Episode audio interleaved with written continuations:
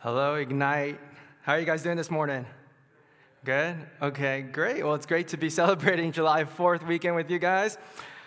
This is my first time using a wireless mic, okay? So we're going to see how it goes, all right? Hopefully, does this sound okay? Everything sound okay? All right, thanks. So today's passage, I wanted to read to you guys today, Luke chapter 7, 36 to 50, right? And it's about Jesus being anointed by a sinful woman, right? And this passage might sound a little bit familiar for you guys if you guys were here last month, right? And this was a passage that Pastor Tony shared last month, but I wanted to go over this passage again this morning with you guys and see what additional insights that we can kind of gather from this passage, okay? So we're going to read Luke chapter 7, verse 36 to 50. When one of the Pharisees invited Jesus to have dinner with him, he went to the Pharisee's house and reclined at the table. A woman in that town who lived a sinful life learned that Jesus was eating at the Pharisee's house. So she came there with an alabaster jar of perfume. As she stood behind him at his feet weeping, she began to wet his feet with her tears. Then she wiped them with her hair, kissed them, and poured perfume on them. When the Pharisee who had invited him saw this, he said to himself, "If this man were a prophet, he would know who is touching him and what kind of woman she is, that she is a sinner." And Jesus answered him, "Simon, I have something to tell you." "Tell me, teacher," he said.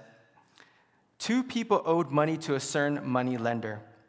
One owed him 500 denarii and the other 50. Neither of them had the money to pay him back, so he forgave the debt of both. Now, which one of them loved him more?" Jesus replied, "I suppose the one who had the bigger debt forgiven." "And you have judged correctly," Jesus said. Then he turned toward the woman and said to Simon, "Do you see this woman? I came into your house. You did not give me any water for my feet, but she wet my feet with her tears and wiped them with her hair. You did not give me a kiss, but this woman from the time I entered has not stopped kissing my feet. You did not put oil on my head, but she has poured perfume on my feet. Therefore, I tell you, her many sins have been forgiven, as her great love has shown. But whoever has been forgiven little loves little." And then Jesus said to her, "Your sins are forgiven." And the other guests began to say among themselves, "Who is this who even forgives sin?" And Jesus said to the women, "Your faith has saved you. Go in peace." So why are we reading this passage again? You know, I originally wanted to share about this passage last month, right? And if you were here last month, Pastor Tony, he shared about this passage instead. And he asked me if it was okay, if he can share it. And I said, "Oh yeah, sure, it's cool that you can share it." And as I was praying about what to share with you guys this week, I had either this or I had another topic on my mind. And as I was praying about which one to share with you guys this week, I just really felt like God was putting on my heart to continue to share about this message. And so now it was like a role reversal. So this week I went to Pastor Tony's office. I was like, "Hey, is it okay if I share this passage again, even though you shared it last month?" He said, "Yeah, it's cool." And so I was like, "Okay, thank you for your blessing, and I'm going to share about this passage again this time that I'm here preaching."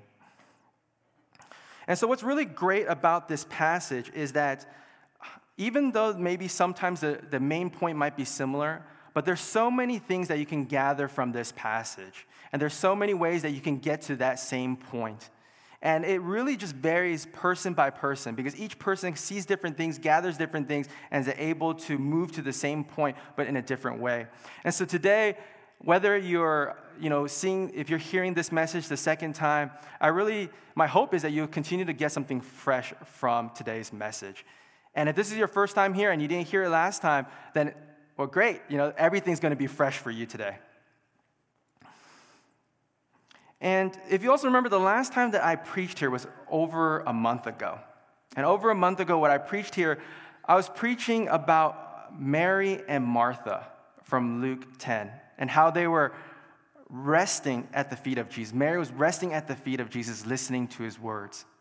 And the reason why I talked about that and that topic was because at that time, everything was starting to open up again, right? It seems like the pandemic was in our rearview mirror, and now we're just moving forward. Everything's opening up again, and it seems like life continues to transition, continues to move forward, and things continue to get busy again, right? It's a different kind of busy, and everything's kind of opening up, and we're transitioning back to work, and then we're also transitioning back to church, and then we're also transitioning back into our social lives, right? We're meeting with people again, and it just seems like everything is so busy. And at that time, I preached about that because it's a time, even though we're in the midst of busyness, it's a time we have to remember to rest before the Lord. And we saw Mary's example in Luke chapter 10, where she just rests before the Lord and is listening to his words. And so for today, I also wanted to look at another passage in Luke where we see a woman sitting at the feet of Jesus, right? Another passage in Luke where a woman is sitting at the feet of Jesus. And then we can see, what can we learn from this passage? What can we learn about this woman and how we can apply the lessons from her life and this story into our own lives? So the first thing that I want to highlight from this passage, right? The first thing I want to highlight this passage is that it's very interesting is that this passage actually doesn't tell you the specific sin that the woman commits. Don't you find that kind of fascinating? That it actually doesn't list the specific sin that the woman commits. It only states in verses 37 and in verse 39, it only states that a woman in that town who lived a sinful life. That's all they say about her life. And then in verse 39, it's Simon the Pharisee, right? And he's the one that brings up to Jesus, hey, Jesus, if you were a real prophet of God, right, you would know who is touching you and what kind of woman she is. She is a sinner. And that's the only thing that we know about this woman's life. Right? And if you read Bible commentary, they might infer that maybe her life, that the sin that they were talking about, maybe she was a prostitute. But it doesn't actually ever explicitly state in the passage what is the sin that she commits. And so no one really knows for sure. So only people can say, well, we think or we infer. And what I find very fascinating is that the author of Luke, which happens to be Luke, right? So the author of Luke, he either assumes that everyone already knows what that sin is, so he doesn't need to explicitly tell anyone. Or maybe, in my personal belief, maybe the reason why he doesn't include it is because it's not really the main point of the story. Right? Her specific sin is not the main point of the story. But it's very interesting that, at least maybe for some of us, maybe someone like me, sometimes the natural thing we think about is when we think, oh, a sinful life, a sinful woman, or sinful man, the first thing we think, oh, what's that sin that they committed? Like we want to know, right? Ooh, what is it? Let's infer from the passage what that sin is. What did that person do? What I find fascinating is that Luke, when he writes this, he doesn't include that because that's not the main point of this passage. It's probably an unnecessary detail, and in fact, if he included that in there, it might even distract you from the main point of this passage. But what I also find very fascinating is that Luke doesn't really mention that, right, what the specific sin is. But what's fascinating is that Simon the Pharisee, you'll see in the story, it's Simon the Pharisee that's the one that has to point out to Jesus that she is a sinful woman, that she is a sinner. Right? It's very fascinating. It's Simon the Pharisee. For him, that's a very important aspect of this person's life. Like, ooh, I need to point out to Jesus that this person's sinful. It's the religious person who invites Jesus over to his house that points out in verse 39, hey, do you know that the person washing your feet right now is a sinner? For some reason, this fact was important to him. And it's kind of weird when you think about it. Simon the Pharisee, that's a kind of a weird tendency. He's like pointing out another person's sin to another person, like, hey, do you know that person's sinner? But what's fascinating is that Simon has other weird tendencies too, right? When we see this, so his first weird tendency is like, oh, he has to point out, oh, this person's a sinner. Do you know this person's a sinner? But then what's funny is that when he says that, and then Jesus responds to him, Jesus responds in verse 40, right? In 39, he mentions that she's a sinner. And then Jesus responds to him in verse 40, says, Jesus tells Simon, I have something to tell you, right? In response to Simon the Pharisee, he said, I have something to tell you. And Simon replies, tell me, teacher. Right? So it's weird. It's like Simon gives this kind of this respectful response, or it seems like a respectful response. He's like, oh, tell me, teacher. And then in verse 43, right, after Jesus gives them this story about which of the two people who had their debts forgiven would love the money lender more. And in verse 43, Simon replies to that story and says, I suppose the one who had the bigger debt forgiven.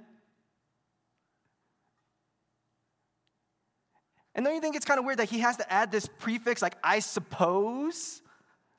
I suppose the one that who had the bigger debt forgiven? How come he just didn't say, oh, the one who had the bigger debt forgiven? And it's weird.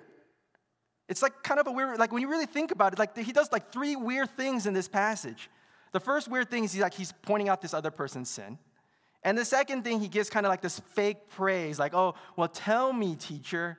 And then the third weird thing he kind of does is he gives like kind of this snarky response back to Jesus. Was like, oh, well, I suppose, well, that's the answer. And when you think about it, have you guys ever met someone like Simon? Have you ever met someone like Simon? It's kind of like this, it's hard to describe, but it's kind of like this weird, annoying tendency. And when you think about it, why is it kind of weird? Why is it kind of annoying? Like when we speak out loud, like, yeah, you know, like if I met someone like that, or if you're even thinking about someone like that, you're like, yeah, that's kind of weird.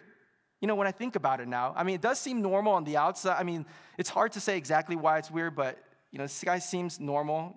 He seems to be saying the right stuff. But kind of inside your heart, you kind of feel like, oh, this is something wrong. Something's a little off. Why is it weird? And that's what happens when you become self-righteous. When you start becoming a self-righteous person, it's weird. It's kind of hard to describe exactly what it is. Like, you probably say everything right. You do all the right things. But you just kind of give off this weird vibe, like this creeper vibe. Like, dude, you're kind of weird. You're kind of annoying. Like, what's going on? And it's because, like, in your mind, right, it's for some reason, when you're very self-righteous, you tend to see all the things that other people are doing wrong. And you tend not to see all the things that you can work on. You start to focus a lot about what other people are doing and their sins and their shortcomings and their failures. And you tend to gloss over yourself. And you think, oh, I'm all good. I'm perfect. I don't need help. It's other people that have a problem, but I don't have a problem. And the Pharisees, including Simon, were like that. And Jesus spends a lot of time in Luke rebuking the Pharisees. And last time when I preached, I shared about this passage, and I wanted to share it again. I'm kind of going to go over some of the same things because I really do feel it's important, and it illustrates the point. And so in Luke chapter 18, verse 9 to 14,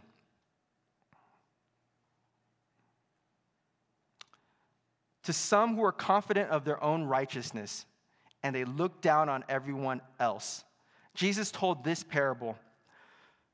2 men went up to the temple to pray, one a Pharisee and the other a tax collector.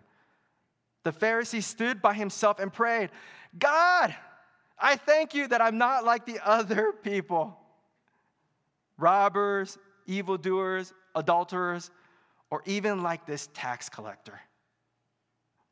I fast twice a week, and I give a tenth of all I get. But the tax collector stood at a distance. He would not even look up to heaven, but beat his breast and said, God, have mercy on me, a sinner. I tell you that this man, rather than the other, went home justified before God. For all those who exalt themselves will be humbled, and those who humble themselves will be exalted.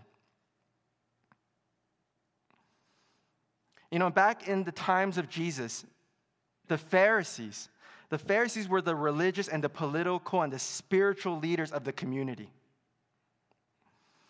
And Jesus, he comes on the scene and he just rebukes them. And not only does he rebuke them one time, he continues to rebuke them over and over and over again, which keeps pissing them off. And eventually it pisses them off so much that they eventually want to kill him for it. And because they are the leaders of society, they are eventually successful in killing him, and eventually they do kill him by crucifying him on the cross. And so when you have to imagine the kind of the prayer of the Pharisee and the tax collector, what would it look like today? And I shared this last time, but I wanted to share it again, is what would that prayer look like today? Right? The prayer of the Pharisee might go something like this if it was happening today. You may pray, God, I thank you. I thank you that I'm not like these other people over here. I thank you that I'm not like these liberals over here. I'm thankful that I'm not these conservatives over here. I'm so thankful that I'm not like these Democrats over here. I'm so thankful that I'm not like these Republicans over here.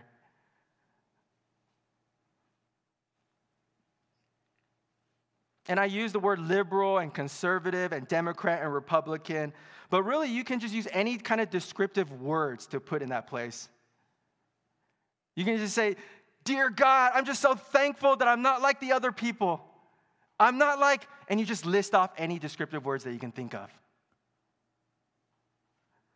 But on the other hand, the tax collector, the person that Jesus said stood justified before God, that he was righteous before God, the tax collector, he prayed like this.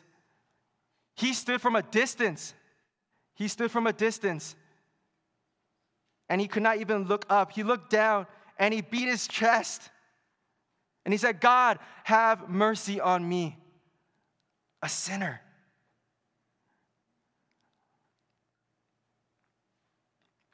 You see, self-righteous people, they tend to have, they have this tendency where they see other people's shortcomings and other people's sin, but they don't see their own.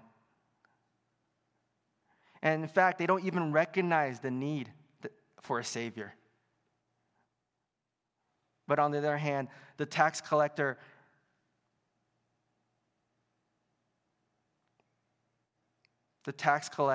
and the woman, they saw their own shortcomings. They saw their own need for God, and they saw their need for a Savior.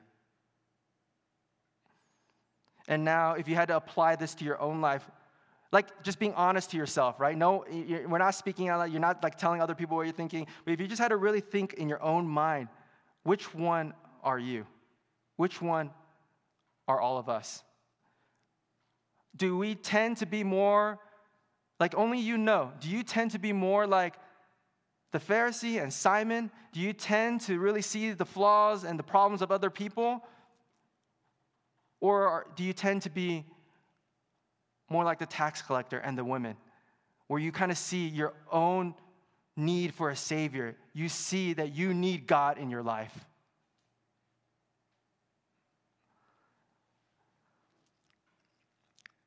And this leads to my second point.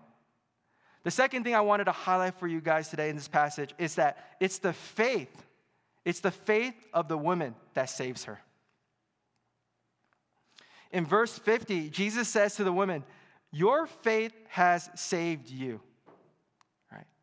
And as a result of her faith, her sins are forgiven. Right? In verse 48, it says, Jesus says to the woman, your sins are forgiven. And then as a result of her sins being forgiven, she's able to love greatly. And in verse 47, Jesus says, her many sins have been forgiven as her great love has shown. And so what's very interesting and fascinating for me in this passage is actually the order of operation here, right? The passage shows a sort of order of operation, but actually the real order of operation is actually inverse. It's actually reversed, right? When we read the passage, the first thing we read is that she has this great love. She loves greatly. She loves Jesus greatly. And then Jesus says, your sins are forgiven. And then at the end, he says, your faith has saved you. But in reality, what really actually has happened, is that her faith has saved her. Her faith has saved her. Her faith leads her to believe that her sins are forgiven. And then when she believes that her sins are forgiven, she's able to love greatly. So when you read this, it's kind of like watching a movie where you kind of see the ending first, and then the movie takes its time showing you how it got to that point in the movie. And this is important to note. It's because her forgiveness, the forgiveness that she received, that's kind of in the middle of this order of operation. This forgiveness that she received, it's not the result of her works. It's not the result of her work of love. It's not the result of her great love. It's not because she had great love that she was forgiven. But it's important to remember that her forgiveness is actually comes from the result of her faith. It's her faith that leads her to her forgiveness. And what is faith? What is faith? In Hebrews chapter 11, verse 1, gives this definition of what faith is. Now, faith is confidence in what we hope for and assurance about what we do not see. Faith is assurance about what we do not see. So how can someone prove that their sins are forgiven? Have you ever thought about that? How can you prove that your sins are forgiven? At least for me, I can't think of a way you can prove that your sins are forgiven. You can't, like if you want to do a scientific method to say, I'm going to use the scientific method and I'm going to prove that your sins are forgiven and that my sins are forgiven. You can't do that. There is no scientific method to do that. Right? The only reason why I believe that your sins are forgiven and my sins are forgiven, we only believe that by faith. We believe it by faith, that we believe that when Jesus says that he can and that he will and that he has the power to forgive your sins, we take it by faith. We believe it by faith. And if you truly believe that and you genuinely believe that Jesus can do what he says that he does, if you truly believe that and you genuinely believe that, then as a result, you will be grateful beyond measure. Right? If you truly believe that Jesus has forgiven your sins, that he can do what he says that he can do, and he has the power to do it, if you truly believe it, you will be grateful beyond measure. You'll be so happy. And as a result of that, you will love greatly. You will love greatly. And that's what we see happening in this story with this woman. She had the faith to believe that Jesus could forgive her sins.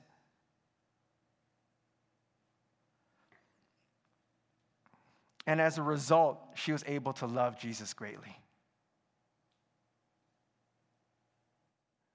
You know, the passage says in verse 37 and 38, it says that she wets Jesus' feet with her tears and then wipes them with her hair and then kisses them and then pours perfume on them from her alabaster jar.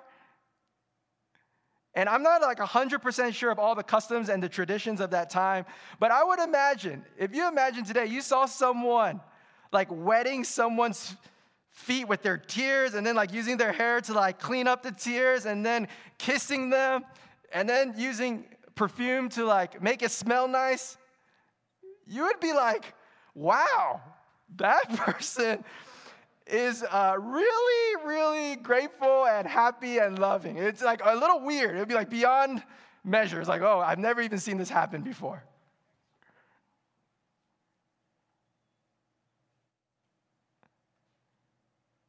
And what Pastor Tony said last time, this alabaster jar that had the perfume, this was something of great value to her. And she used this to pour on Jesus' feet.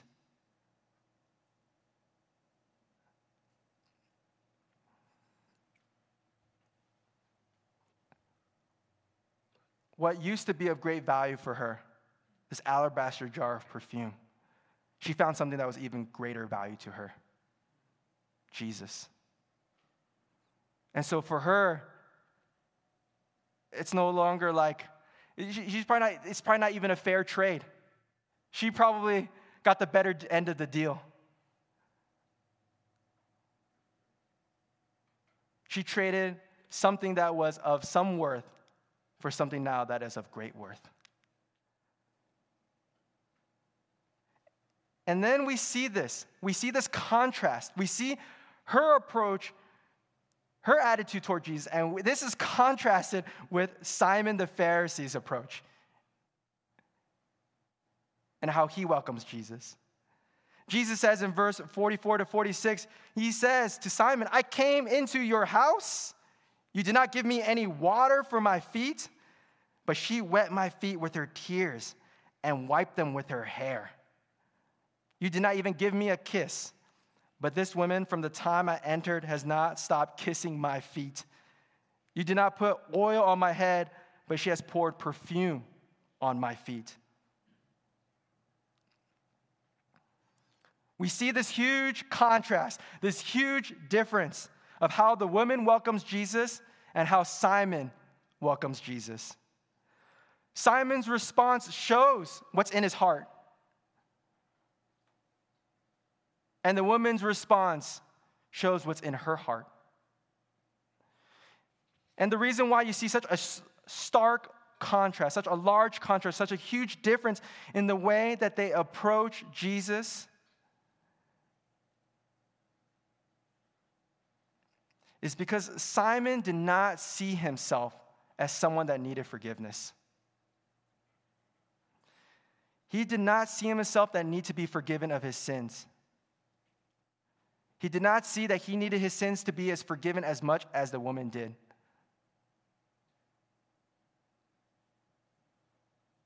Even though Simon was a Pharisee, and that means he was a religious leader, and that means he knew the laws very well, even though he was a Pharisee, it was the woman who actually had a better understanding of the depths of their sins. And she had a better understanding of the multitude, the magnitude of what Jesus was doing for them.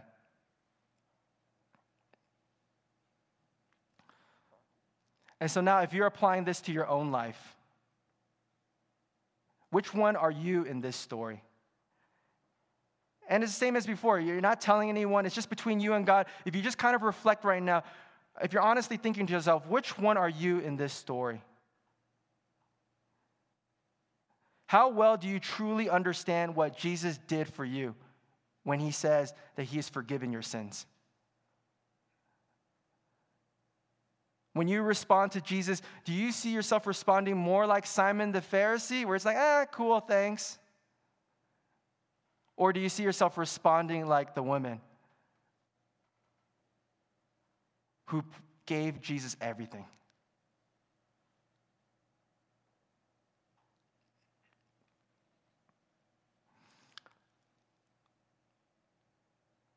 And this brings me to my third point, and the third thing I wanted to highlight for you guys today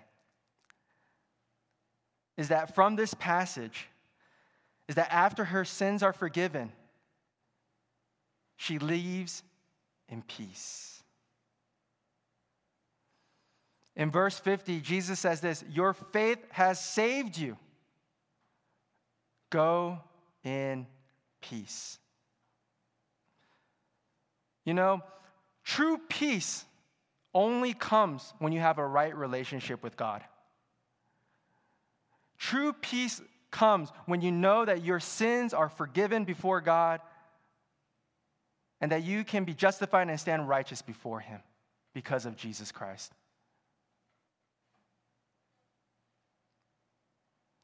You know, sin is like a poison.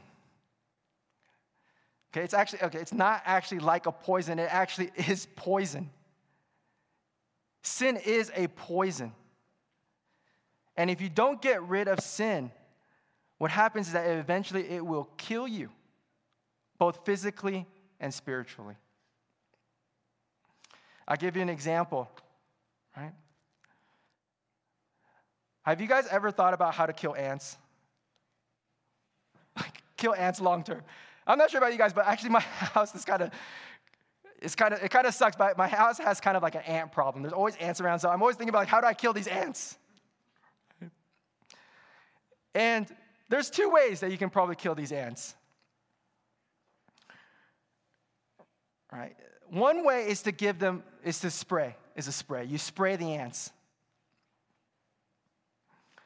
But what happens though is spray is just a temporary fix. Like you spray and it'll kill the ants. But after the scent goes away, there's like a scent that the spray leaves. But after that scent goes away, then the ants will come back. And then you got to spray again. And so when you want to kill ants long term, what they suggest is actually you give them poison. I know, it sounds cruel, right? And so the poison, what happens is the ants, they'll find the poison. And in the beginning, man, they love it. Like it's so yummy and tasty. It's like, good. You'll start seeing these ants. First it'll be like one. And then they'll tell their buddies, and then you'll see like a dozen, they'll tell more buddies, there'll be hundreds, and they'll tell more, and then suddenly you see thousands of ants swarming this poison, and they're just like eating it and chomping it down, and you can just see them so happy, frantically, like going around, and they're probably thinking, this is so yummy, this is so tasty, hallelujah, praise the Lord, this is the best day of my life, things can't get any better.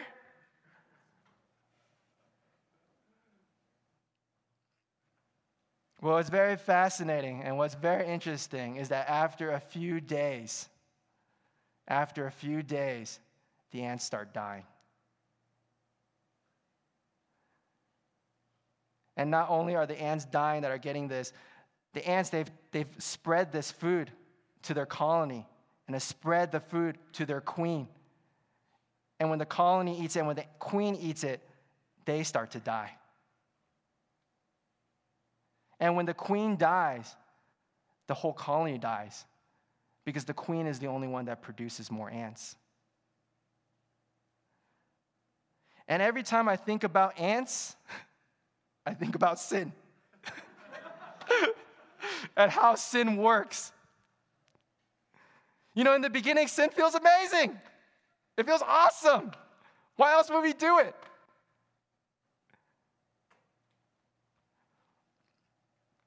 You know, nobody would choose to sin if it didn't feel good.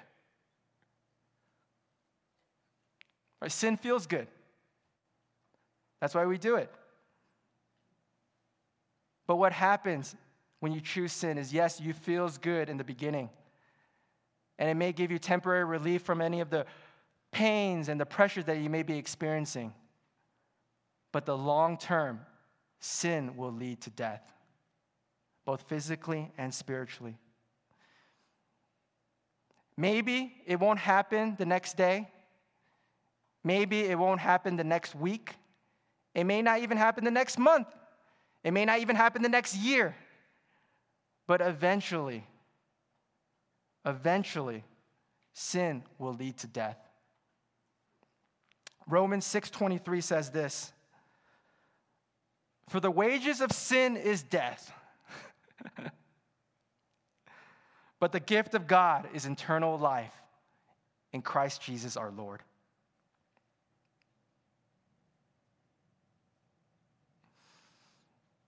And here's another reflection point when you think about it. If you're just being honest with yourself, you're really thinking about it, just between you and God, think about it. Has sin ever brought you true peace? Yeah, sin probably gives you a temporary relief and pressure and pain. But if you're honest with yourself, does it usually make you feel like crap afterwards? Shortly afterwards, after you've sinned, you feel, yeah, it was good at that moment, but afterwards I kind of feel like crap. And I kind of feel shameful now, and I feel kind of guilty. And then when you start feeling that, you're like, okay, well, maybe I'll sin a little bit more to numb that pain. And to make myself feel a little bit better from that. So you sin a little bit more, and then you feel temporarily relieved, and then after that you feel even more guilty. You feel more crappy, and you feel more sinful. And then what happens is that you feel so bad about yourself now, you feel like, oh man, I can't come to church anymore. God doesn't love me. God hates me. I'm a sinner. I can't come to church anymore. And then you just stop coming to church. You stop going to life groups. And you think, how can God love a sinner like me? How can God love such a hot mess like me? How can God love someone like me who keeps screwing things over and over and over again? But I'm here to tell you the good news. I'm here to tell you the great news. I'm here to tell you the best news. That Jesus does forgive you. That Jesus forgives your sins. And all you have to do to come before God again and come before Him with a clean slate, all you have to do is that you have to have the faith to believe that when you ask Him for this, that He will do it for you, that He can do it for you, and that He has the power to do it for you.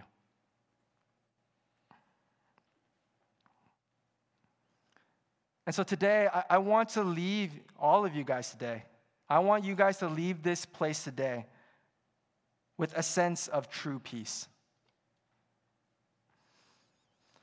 You know, true, absolute peace, we probably will never experience it until we get to heaven. But we can get a taste of it here on earth as it is in heaven.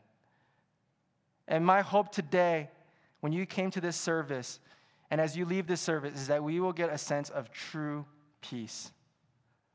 A true peace that comes when you are in right relationship with God.